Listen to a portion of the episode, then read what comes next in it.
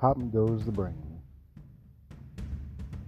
I'm the only one to walk over, not because I want to scold him or even offer him a hand up out from under the table, but just to talk to him like a human being, as someone who understands why he dove under the table in the first place.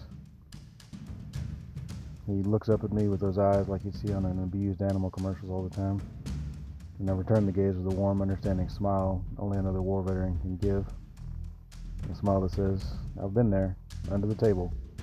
I'm here to help you now. It's the same look I was given so long ago, under different circumstances. And my situation was from a cop who had been there and understood where my head was at.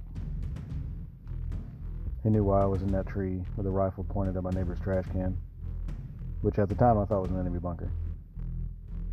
Yes, that one understanding smile did more to get me out of that tree than all the pleading from my wife and kids, all the crazy stares from the people down the street, and even the bullhorns shouting at me to do so.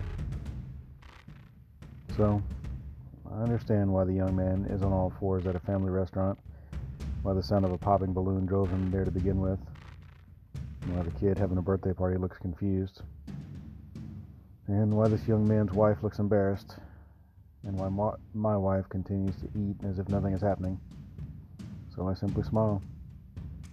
I tell him it's alright. He's back home. We're not under attack. Nobody will bother him anymore.